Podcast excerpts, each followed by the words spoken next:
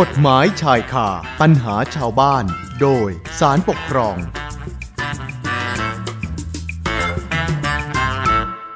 เอาละค่ะเข้าสู่ช่วงเวลากฎหมายชายคาปัญหาชาวบ้าน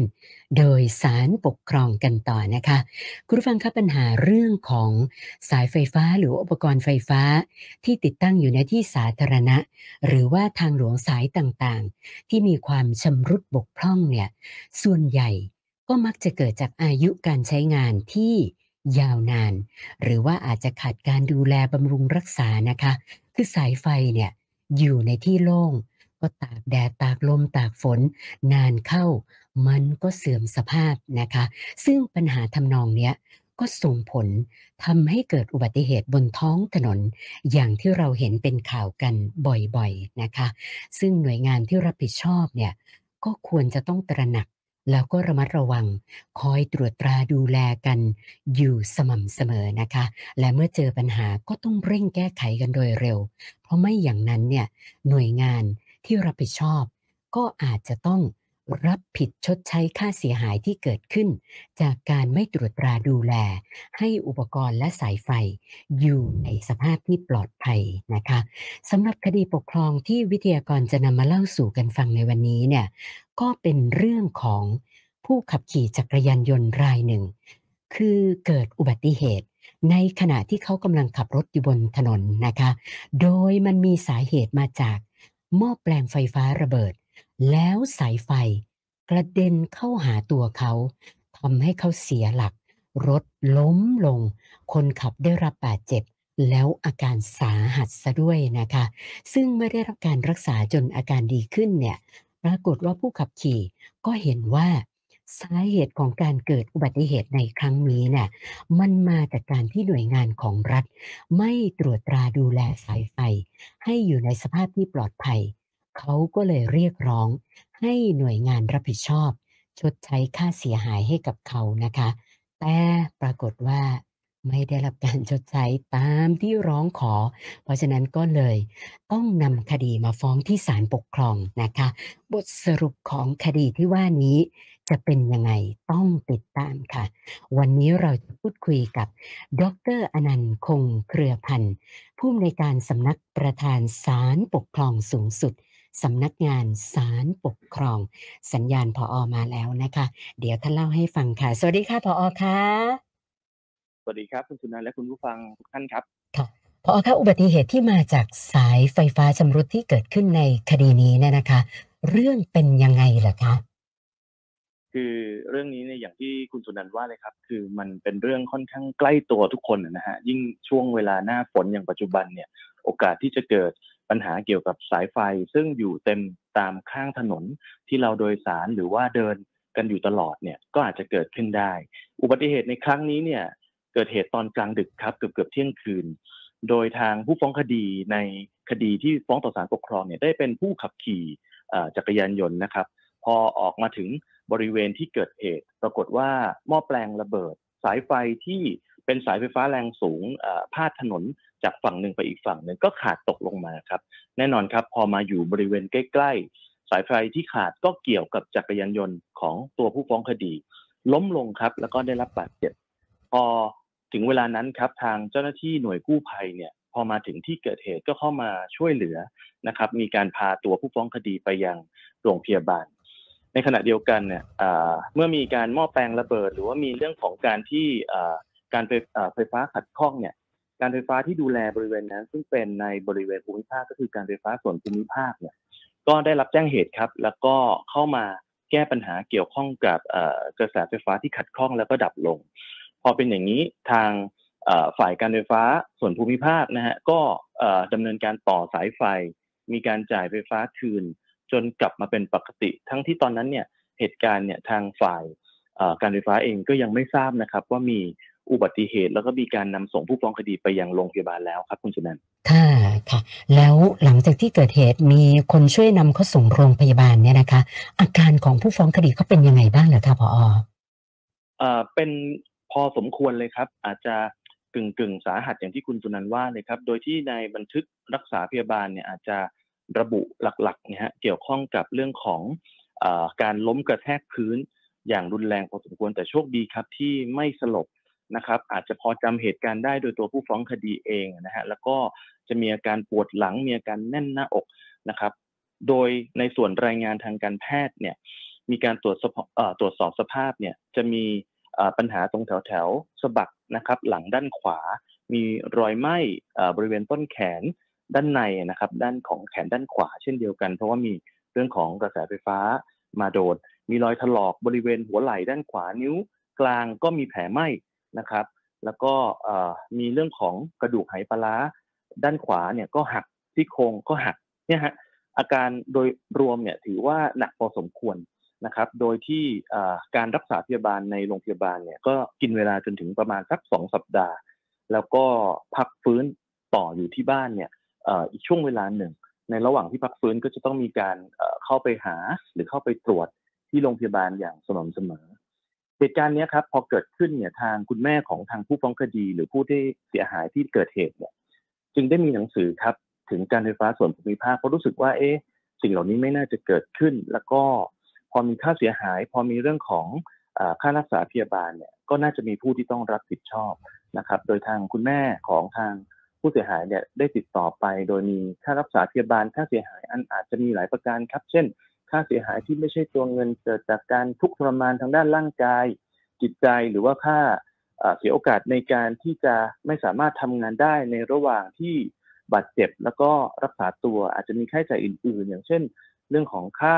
ติดต่อสื่อสารโทรศัพท์รวมอยู่ด้วยนะฮะค่าใช้จ่ายเหล่านี้ฮะรวมกันเนี่ยทางคุณแม่ของทางผู้เสียหายซึ่งเป็นผู้ฟ้องคดีเนี่ยก็เรียกให้ทางการไฟฟ้าดูแลอยู่ประมาณหนึ่งล้านบาทเศษครับคุณสุนันท ค่ะ แล้วหลังจากที่ได้รับหนังสือเรียกร้องค่าเสียหายเนี่ยนะคะ ทางการไฟฟ้าส่วนภูมิภาคว่ายังไงบ้างล่ะคะพอคือทางการไฟฟ้าส่วนภูมิภาคก็ตรวจสอบนะครับ มีการตั้งคณะทำงานขึ้นมาชุดหนึ่งในการพิจารณาการกรอง ในเรื่องของอประเด็นที่เกิดขึ้นจากอุบัติเหตุในครั้งนี้เนี่ย ปรากฏว่ามีมติอย่างนี้ครับ ก็คืออรายงานการสอบสวนข้อเท็จจริงเนี่ย ทางฝ่ายการไฟฟ้าเห็นว่าไม่ปรากฏว่าสายไฟฟ้าที่ขาดนั้นเกี่ยวข้อง หรือเป็นเหตุให้เกิดอุบัติเหตุ อีกทั้งในวันเกิดเหตุเนี่ยมีลมพัดแรงนะครับ แล้วก็ตำแหน่งเนี่ยเผอิญบริเวณที่เกิดขึ้นเนี่ยอยู่ใกล้กับทางชายหาดทะเลนะครับ ลมทะเลพัดเข้ามาเนี่ยเป็นตัวที่ทำให้สายไฟฟ้าแรงสูงเนี่ยขาดประกอบกับที่เหตุการณ์ที่เกิดขึ้นเนี่ยทางการไฟฟ้าก็สรุปครับ บอกว่าเหตุการณ์น่าจะเป็นเหตุสุดวิสัยแน่นอนครับ ไม่ได้มีใครต้องการให้เกิด แล้วก็ไม่ใช่สิ่งที่ฝ่ายทางการไฟฟ้า รู้สึกว่ามีความผิดในส่วนของการดูแลนะครับ เพราะฉะนั้นไม่อาจจะพิจารณาครับว่าอุบัติเหตุที่เกิดขึ้นเนี่ยเป็นความผิดของทางการไฟฟ้า ในทางตรงกันข้ามเลยครับ ผู้ฟ้องคดีเองก็ต้องเห็นตรงกันข้ามบอกว่าเหตุการณ์ดังกล่าวเนี่ยไม่ใช่เหตุสุดวิสัย แต่เป็นกรณีที่ทางหน่วยงานที่ดูแล ซึ่งก็คือการไฟฟ้าส่วนภูมิภาคเนี่ยละเลยไม่ได้ใช้ความระมัดระวังในการตรวจสอบ สายไฟฟ้าแรงสูงให้อยู่ในสภาพที่ปลอดภัยนะครับ เพราะฉะนั้นในมุมนี้ทางผู้ฟ้องคดีก็เห็นว่า ทางการไฟฟ้าต้องชดใช้ค่าเสียหาย แต่ด้วยเหตุที่ความเห็นไม่ตรงกันครับ ทางผู้ฟ้องคดีจึงต้องนำเรื่องมาพึ่งต่อศาลปกครองครับ โดยมีการยื่นฟ้องต่ออการไฟฟ้าส่วนภูมิภาคพื้นที่นะครับ เป็นผู้ถูกฟ้องคดีที่หนึ่งทางผู้ว่าการการไฟฟ้าส่วนภูมิภาคเนี่ยเป็นผู้ถูกฟ้องคดีที่สอง และสุดท้ายก็คือการไฟฟ้าส่วนภูมิภาคในตัวรัฐวิสาหกิจใหญ่เป็นผู้ถูกฟ้องคดีที่สามเพื่อให้ชำระค่าเสียหายให้แก่ตนครับคุณสุนันท์ค่ะพอคะแล้วเมื่อคดีมาถึงศาลปกครองนะคะศาลท่านมีความเห็นยังไงบ้างอะคะในในประเด็นนี้ค่อนข้างชัดเจนครับ ก็คือศาลเนี่ยเห็นว่าข้อได้จริงเนี่ยเมื่อรับฟังจากสองฝ่ายเนี่ยก็เห็นว่าข้อได้จริงเป็นที่ยุติว่าเมื่อสายไฟฟ้าแรงสูงดังกล่าว เป็นทรัพย์สินของทางการไฟฟ้าส่วนภูมิภาคนะฮะแล้วก็ ตามกฎหมายเนี่ยทางการไฟฟ้าส่วนภูมิภาคก็มีหน้าที่ในการตรวจบำรุงรักษาอุปกรณ์ที่อยู่ในความรับผิดชอบของตนนะฮะเพื่อไม่ให้อุปกรณ์หรือกระแสไฟฟ้าเกิดการรั่วจากอุปกรณ์จนเป็นสาเหตุให้เกิดอันตรายต่อประชาชนโดยทั่วไป การที่ทางเจ้าหน้าที่ของการไฟฟ้าส่วนภูมิภาคปล่อยปะละเลยไม่ตรวจตราบำรุงรักษาอุปกรณ์ไฟฟ้า ซึ่งเป็นทรัพย์สินที่ตนเองต้องดูแลให้อยู่ในสภาพที่ดีนะครับในสำนวนก็ยังเขียนต่อไปครับว่าความปลอดภัยในชีวิต ในทรัพย์สินของประชาชนเนี่ยถูกกระทบลักษณะนี้ครับจึงเป็นการละเลยต่อหน้าที่ตามที่กฎหมายกำหนดให้ต้องปฏิบัตินะฮะด้วยเหตุที่มีการละเลยไม่ยอมปฏิบัติหน้าที่เนี่ยก็ทำให้ผู้ฟ้องคดีได้รับอันตรายจากการที่โดนเหตุการณ์ครั้งนี้นะครับเพราะฉะนั้นแล้วลักษณะนี้จึงเป็นการในทางกฎหมายเรียกว่าการกระทำละเมิดต่อผู้ฟ้องคดี อันนี้เป็นไปตามประมวลกฎหมายแพ่งและพาณิชย์นะฮะอยู่ในมาตรา 420 การไฟฟ้าส่วนภูมิภาคในฐานะเป็นหน่วยงานต้นสังกัดของเจ้าหน้าที่ผู้ทำละเมิดเนี่ยก็ต้องมีหน้าที่ครับในการที่จะชดใช้ค่าสินไหมทดแทนให้กับผู้ฟ้องคดี โดยอันนี้อาจจะเป็นการพิจารณาของศาลในกฎหมายอีกฉบับหนึ่งที่เรียกว่ากฎหมายว่าด้วยความรับผิดทางละเมิดของเจ้าหน้าที่พศ2539 อันนี้ศาลท่านดูข้อกฎหมายคู่กัน แล้วก็บอกเลยครับว่าทางการไฟฟ้าเนี่ย ต้องเป็นผู้รับผิดชอบครับคุณสุนันท์ค่ะพอค่ะแต่ว่าทางการไฟฟ้าเองเนี่ยนะเขาก็บอกว่าวันเกิดเหตุลมมันพัดแรงก็เลยทำให้สายไฟฟ้าแรงสูงขาด ไม่ได้จะเกิดจากการละเลยของเจ้าหน้าที่นะคะ ประเด็นนี้เนี่ยศาลท่านมีความเห็นยังไงบ้างเหรอคะจริงๆ ประเด็นนี้มีการอ้างในสำนวนจริง ๆ ครับ เพราะทางการไฟฟ้าก็คงให้เหตุผลในการต่อสู้คดีตามตามที่ตนเองเห็นว่ามีเหตุผล แต่อย่างไรก็ตามเนี่ยการอ้าง ว่ามีเหตุลมพัดแรงหรือว่าอย่างไรก็ตามเนี่ยในข้อเท็จจริงที่ปรากฏในสำนวนคดีเนี่ยเราไม่เห็นครับทางศาลไม่เห็นว่ามีการเสนอพยานหลักฐาน ประกอบที่จะสนับสนุนข้ออ้างของตน พอไม่มีเอกสารหลักฐานปรากฏสนับสนุนในสิ่งที่ตัวเองกำหนด หรือว่าในสิ่งที่ตัวเองเสนอต่อศาลเนี่ยจึง ถือได้ว่ามันเป็นข้ออ้างลอยๆครับลักษณะนี้ก็เลยไม่มีน้ำหนักครับคุณสุนันท์ครับ ค่ะค่ะ แล้วอย่างนี้ตามคำวินิจฉัยของศาลเนี่ยนะคะกำหนดให้การไฟฟ้าส่วนภูมิภาค ต้องชดใช้ค่าเสียหายกันแค่ไหนพอคือทางการไฟฟ้าส่วนภูมิภาคเนี่ยพอต้องรับผิดชอบค่าเสียหายแต่อย่างที่นำเรียนครับว่าทางฝ่ายผู้ฟ้องคดีเนี่ยก็เห็นว่าตนเองได้รับความเสียหายหลายประการไม่ว่าจะเป็นเรื่องของค่ารักษาพยาบาลสองสัปดาห์เศษที่ตัวเองต้องเจอ ค่ายานพาหนะที่ต้องเดินทางไปยังโรงพยาบาล ค่าขาดงานเวลาที่มีคนมาเฝ้าไข้ก็ต้องหยุดทำงาน อันนี้ก็เป็นสิ่งที่เกิดขึ้นในคดีนี้ ในส่วนของทางผู้ฟ้องคดีเอง เมื่อทำงานก็มีค่าขาดประโยชน์ในการทำมาหาได้นะฮะค่าสินไหมทดแทนที่ทางผู้ฟ้องคดีเห็นบอกว่า เอ๊ะตัวเองต้องทนทุกข์ทรมานระหว่างบาดเจ็บนะครับ ต้องสูญเสียโอกาสสมรรถภาพในการทำงานบางส่วน แล้วก็ยังมีความรู้สึกว่าอยากจะให้มีการชดใช้ค่าเสียหายที่เป็นการเชิงลงโทษนะฮะเพื่อให้ทางฝ่ายของหน่วยงานเนี่ยดูแลเป็นอย่างดีอพอกำหนดเป็นยอดเงินสูงสูงประมาณหนึ่งล้านบาทเศษเนี่ยศาลท่านพิจารณาอย่างนี้ครับ ว่าท่านขอมาศาลก็ดูว่าผลในคดีนี้มันเป็นประเด็นเกี่ยวกับการละเลยต่อหน้าที่ตามที่กฎหมายกำหนด เพราะฉะนั้นแล้วการที่ศาลจะกำหนดค่าเสียหายหรือค่าสินไหมทดแทนเนี่ยศาลท่านจะดูว่าผู้ฟ้องคดีจะมีสิทธิ์ได้รับ กรณีที่เป็นผลโดยตรงจากการกระทำละเมิด ซึ่งแน่นอนครับศาลท่านมีดุลพินิษนะฮะตามกฎหมายในการที่จะกำหนดตามที่เห็นสมควรตามเหตุการณ์พฤติการหรือว่าความร้ายแรง ดังนั้นเนี่ยในมุมที่พูดถึงเรื่องของค่าใช้จ่ายต่างๆ เช่นค่าขาดประโยชน์ในการระหว่างเจ็บป่วย ค่าขาดรายได้หยุดงานของผู้ที่มาเฝ้าไข้ เช่นมารดาหรือภรรยาของทางผู้ฟ้องคดีเองต้องมาดูแลเหล่านี้ศาลกำหนดให้ได้ครับ ยิ่งถ้าสมมติว่าเป็นค่าใช้จ่ายจากการรักษาพยาบาลในโรงพยาบาลเลยเนี่ยยิ่งเป็นค่าใช้จ่ายค่าใช้จ่ายที่เป็นผลโดยตรงแน่นอน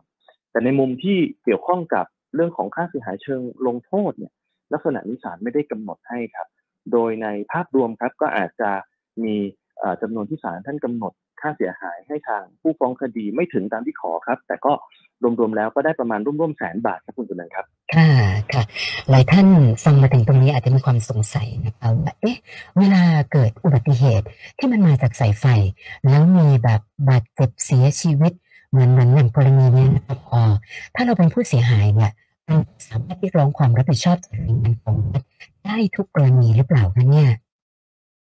คืออย่างอย่างเช่นในคดีนี้ครับสามารถที่จะเรียกเรียกร้องได้ แต่จุดแบ่งที่อาจจะเป็นจุดที่ สำคัญนะฮะก็คือถ้าหากเป็นเรื่องที่ทางหน่วยงานของรัฐผู้รับผิดชอบเนี่ยละเลยหรือไม่ละเลยต่อหน้าที่ในการตรวจตราอุปกรณ์ของตนเอง หรือลักษณะของ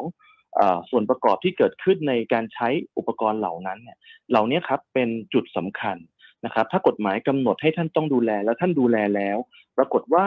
อุบัติเหตุที่เกิดขึ้น หรือสิ่งที่เกิดขึ้นมันดันเกิดขึ้นจากเหตุสุดวิสัย เหตุที่จะดูแลอย่างดีเท่าไหร่ ก็ยังคงต้องเกิด เนี่ยฮะเป็นจุดที่จะบอกว่าถ้าเป็นเหตุสุดวิสัยลักษณะนี้เนี่ย โอกาสที่จะกำหนดค่าเสียหาย